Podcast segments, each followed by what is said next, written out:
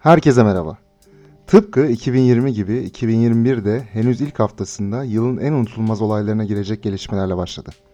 Amerika Birleşik Devletleri'nde uzun süredir devam eden siyasi gerilim, Trump taraftarlarının kongre binasına düzenlediği baskınla doruk noktasına ulaştı. Baskında 4 kişi hayatını kaybetti, Washington'dan dünyaya tarihe geçecek görüntüler yansıdı. Ben Barış Kaygusuz. Düttürü Dünya'nın 6. bölümünde ABD'de yaşanan gelişmeleri ve Başkan Donald Trump'ın geleceğine yönelik tartışmalar aktaracağım. Konuyla ilgili ABD'nin dünyanın muhtelif ülkelerine demokrasi taşıma sevdasına ilişkin yapılabilecek tüm şakalar yapıldığı için bu bölümü pas geçip ilk olarak sizi doğrudan olayların başlangıcı sayılabilecek 3 Kasım'a götürmek istiyorum. 3 Kasım'da milyonlarca Amerikalı mevcut başkan Donald Trump ve demokratların adayı Joe Biden arasında kıyasıya bir yarışa sahne olan başkanlık seçimleri için sandık başına gitti. İlk sonuçlar gelmeye başladığında Trump'ın yarışı önde götürdüğü görülürken posta ile gönderilen oyların açılmasıyla birlikte neredeyse tüm önemli eyaletlerde Biden öne geçti. Koronavirüs kısıtlamaları nedeniyle demokratların posta yoluyla oy kullanma yöntemine daha fazla yöneleceği zaten bekleniyordu. Zira cumhuriyetçilerin bir kısmı koronavirüsün kendisine bile inanmıyor, alınan önlemlere karşı çıkıyorlardı. Bu nedenle geleneksel bir şekilde oylarını sandık başına giderek kullanmayı tercih ettiler. Bunun üzerine bir de eyalet yetkililerinin ellerine fiziken ilk ulaşan oylar olan posta oylarını en son sayma kararı eklenince Trump için hile iddialarını yüksek sesle dillendirebileceği bir ortam oluştu. Trump seçimlerden çok önce bunun yolunu yapmış, posta oylarla hile yapılacağını birçok kez söylemişti. Seçim gecesi de bu iddialarını ortaya hiçbir kanıt koymadan sürdürdü. Zaten 4 yıllık Trump yönetimi altında iyiden iyiye kutuplaşan Amerikan toplumunda Trump'ın bu iddialarına inananların sayısı azımsanmayacak kadar çoktu. Trump, Kasım'dan bu yana yenilgiyi asla kabul etmeyeceğini ve başkan kalmaya devam edeceğini defalarca kez söyledi. Hile iddiasıyla başvurduğu her mahkemeden olumsuz sonuç çıksa bile pozisyonunu korudu ve kitlesine yönelik haksızlığa uğrayan lider imajını günden güne pekiştirdi. Obama'nın başkanlığı ve 2008 kriziyle artan işsizlik ortamında radikalleşen aşırı sağ ve zaten uzun yıllardır ABD demokrasisinde sesinin duyulmadığına inanan Trump'ın seçmen kitlesi bu imajı satın almaya çoktan hazırdı. Trump da kendi yarattığı ve sadece kendisinin liderliğine inanan kitleyi hile iddialarıyla aylar boyunca diri tuttu ve her fırsatta 6 Ocak tarihini işaret etti. Seçimlerle ilgili tartışmalara sık sık 6 Ocak'ta görüşürüz diye yanıt verdi. Kimilerine göre Trump'ın politikası 2024 adaylığı için bir ön çalışmaydı. Trump'ın hile iddialarının yayılmasında internette ortaya atılan komplo teorilerinin payı çok büyük oldu. Trump'ın derin devlet içerisindeki pedofiller ve insan kaçakçılarıyla savaştığına inanan ve internetteki komplo teorileri etrafında birleşen QAnon isimli grup bu süreçte Trump'ın en güçlü destekçisi oldu. Amerikan medyasında da Trump'ın başkanlığının son günlerinin tehlikeli sonuçlar doğurabileceği yönünde bir beklenti vardı. Sıkı yönetim ve darbe ihtimalleri tartışıldı. Pentagon ve Amerikan ordusu içinden kaynakların bu ihtimallere ilişkin değerlendirmelerine sık sık ana akım medyada yer verildi. Ancak bu çapta bir kalkışma ihtimali üzerine pek durulmadı. 6 Ocak günü geldiğinde on binlerce Trump destekçisi başkent Washington'da bir araya geldiler. Trump kürsüye çıktığında uzun süredir seçimi bizden çaldılar propagandası yaptığı kalabalığa bir kez daha kendisinin başkan olacağını ve seçimleri kaybetmediğini söyledi. Laf arasında güvenlik güçlerine de kendileriyle birlikte olma çağrısı yaptı. Trump'ın miting alanında bu konuşmayı yaptığı dakikalarda ABD Kongre binasında normal bir seçim döneminde formaliteden ibaret olan bir oturum vardı. Senatörler eyaletlerden gelen seçim sonuçlarını değerlendirerek Biden'ın başkanlığını tescillemek için bir araya gelmişlerdi. Ancak mitingin sona ermesinin ardından kalabalık gruplar doğruca senato binasına yöneldi ve kapıları zorlamaya başladı. Senato kapısında henüz 4-5 ay önce George Floyd'un ölümünün ardından sokaklara dökülen siyahlara yönelik muamelesini görmesek, Amerikan polisinin bu tip olaylarla mücadele edecek kapasitede olmadığını söyleyebileceğimiz bir görüntü vardı. Sayıları 20 ile 30 arasında değişen polis güçleri yüzlerce kişiyi plastik joplarla durdurmayı denedi ancak başarısız oldu. Bu noktada Amerikan basının iddialarına göre göstericiler polislere kimyasal bir sıvı püskürterek onları geri çekilmeye zorladı. Nitekim çok sayıda Trump taraftarı kısa süre içerisinde kongre binası içine girmeyi başardı. Hem senatoda hem de temsilciler meclisindeki oturumlar yarıda kaldı. Bir süre için Biden'ın başkanlığının onaylanması durdurulmuştu.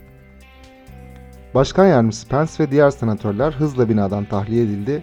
Binada bulunan patlayıcılar polis tarafından etkisiz hale getirildi.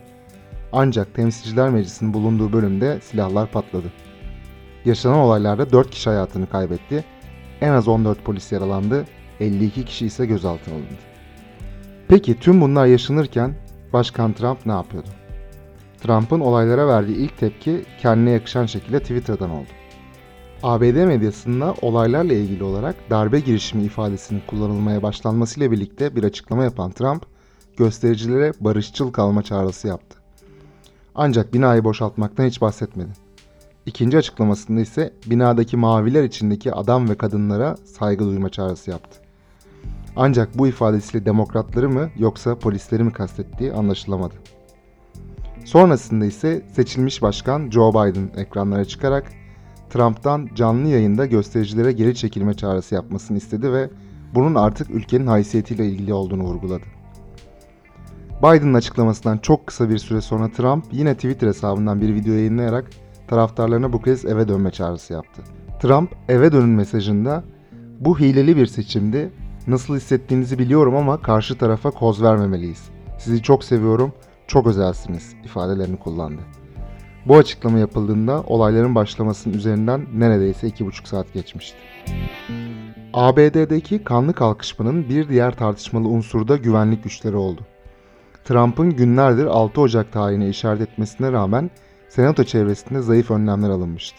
Bina içerisindeki polislerin bir kısmı da göstericilerle selfie yapmayı tercih etmiş, bina boşaltılırken siyahlara uyguladıkları şiddetin aksine aşırı sağcılarla dostane bir görüntü içerisinde gözükmüşlerdi.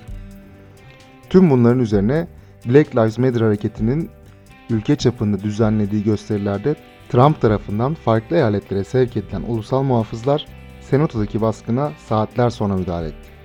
Washington Belediye Başkanı ulusal muhafız taleplerini Pentagon'un reddettiğini söylerken Pentagon ulusal muhafızları gönderme talimatının Başkan Yardımcısı Pence'den geldiğini açıkladı ve açıklamada Trump'ın adını geçirmedi. Olayların üzerinden 24 saat geçmişken Pentagon'un olaylarla ilgili tutumuna ilişkin detaylar henüz ortaya çıkmış değil ve Washington'da sorgulanan önemli konulardan biri olmaya devam ediyor. Sac diğer tarafındaki Amerikan medyası ise tek bir ağızdan kendini olayların ve Trump'ın karşısına konumlandırdı. Ana akım medyanın önemli bir bölümü Trump taraftarlarını baskıncı güruh ve çete olarak tanımlamayı tercih etti. Bazı yayın kuruluşları ise olaylarla ilgili darbe girişimi ifadesini kullandı. Facebook, Twitter ve Instagram daha önce görülmemiş şekilde Trump'ın paylaşımlarını sildi ve ABD başkanına paylaşım engeli getirdi. Buraya kadar dinlediyseniz en can alıcı soruyu da merak ediyorsunuzdur. Bundan sonra ne olacak? Bundan sonrası Trump'ın geleceğiyle ilgili her türlü senaryoya açık. Ancak en çok konuşulan ve Amerikan kamuoyu tarafından dillendirilen seçenekler Trump'ın kalan iki haftalık başkanlık süresini tamamlamadan görevden alınması talebini içeriyor. Bunun en kolay yolu Amerikan Anayasası'nın 25. maddesinden geçiyor. Bu maddeye göre Başkan Yardımcısı Pence ve Trump'ın kabinesindeki bakanların çoğunluğu Trump'ın artık başkanlık görevlerini yerine getirmeye uygun olmadığı yönünde bir karar alıp bunu Senato ve Temsilciler Meclisi'ne bildirirse başkanlık yetkileri otomatik olarak Başkan Yardımcısı Pence'e geçiyor. Trump'ın buna itiraz hakkı bulunuyor. Bu durumda ise başkanlığının düşmesi için Senato ve Temsilciler Meclisi'nde 3'te 2 çoğunluk sağlanması gerekiyor. Ancak itiraz sürecinde tüm başkanlık yetkileri Pence'de kalmaya devam ediyor. Demokrat senatörler 25. maddenin devreye sokulması için Başkan Yardımcısı Pence'e bir mektup yolladı bile.